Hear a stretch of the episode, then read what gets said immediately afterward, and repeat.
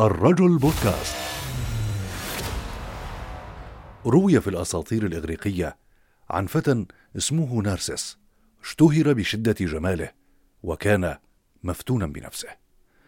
في أحد الأيام بينما كان يصطاد في الغابة رصدته الحورية إيكو ووقعت في غرامه لكنه رفضها وطلب منها ألا تزعجه. عاقبت الآلهة اليونانية نارسس على سلوكه. قادته إلى بحيرة. هناك رأى انعكاس صورته في الماء ووقع في حب نفسه. عندما أدرك أنه كان انعكاسا فقط شعر باليأس من أن حبه لا يمكن أن يتجسد فأسقط نفسه عمدا في الماء ومات غريقا. تحولت روحه إلى نبات نرجس بجوار البحيرة واستخدم اسمه رمزا للغرور والجمال والأنانية والفخر. بيرسونا نبحث في أغوار النفس لنعيد اكتشاف ذاتنا برؤية مختلفة. عندما نسمع كلمة نرجسية تقفز إلى مخيلتنا صور أولئك الذين يكرسون لثقافة الهوس بأنفسهم وينشرون صورهم الشخصية بشكل فج لجذب الانتباه والانا المتضخمه التي تركض خلف الشهرة والتمجيد.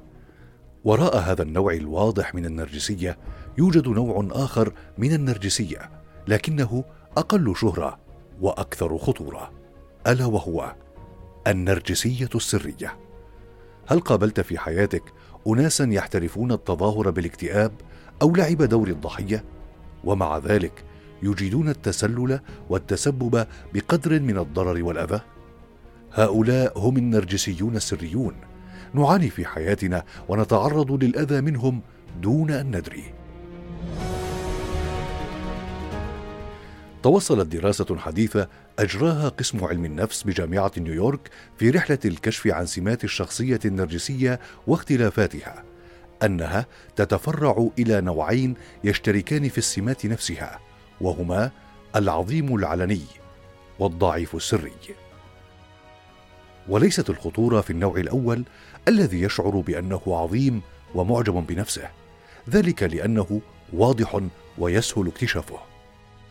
لكن المشكلة تكمن في كيفية اكتشاف النوع الثاني وهو النرجسي السري.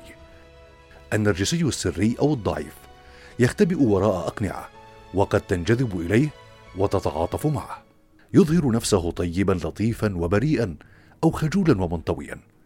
بل يمكن أن يكون الكتف التي تبكي عليها.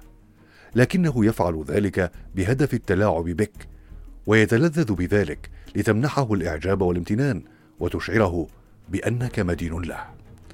النرجسية السرية لها علامات وإشارات واضحة مثل تقمص دور الضحية والشعور بالاضطهاد. هذا أمر أساسي لدى النرجسي السري حتى لو اضطر للإساءة إلى نفسه من أجل الحصول على التعاطف. سيشعرك بحساسيته وانطوائيته. ما يجعل من السهل أن تتبنى دور المنقذ الداعم لشخص يبدو ضعيفا. يفتقر الأشخاص المصابون بالنرجسية السرية إلى الاهتمام بالتواصل الاجتماعي خوفا من مقارنة أنفسهم بالآخرين.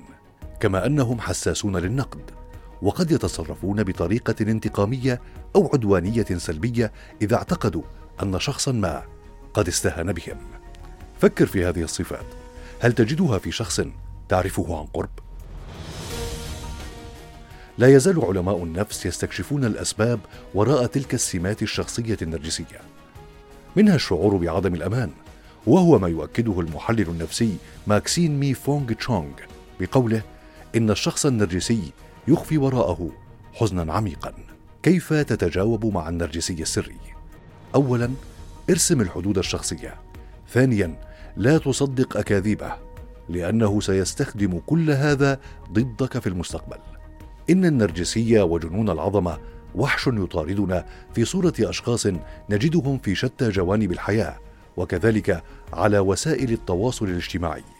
ولذلك ننصحك بالتسلح بأكبر قدر ممكن من المعلومات للتعرف على النرجسيين السريين قبل أن تتورط في علاقة سامة معهم.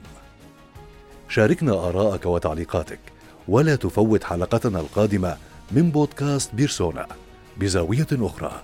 نرى أنفسنا.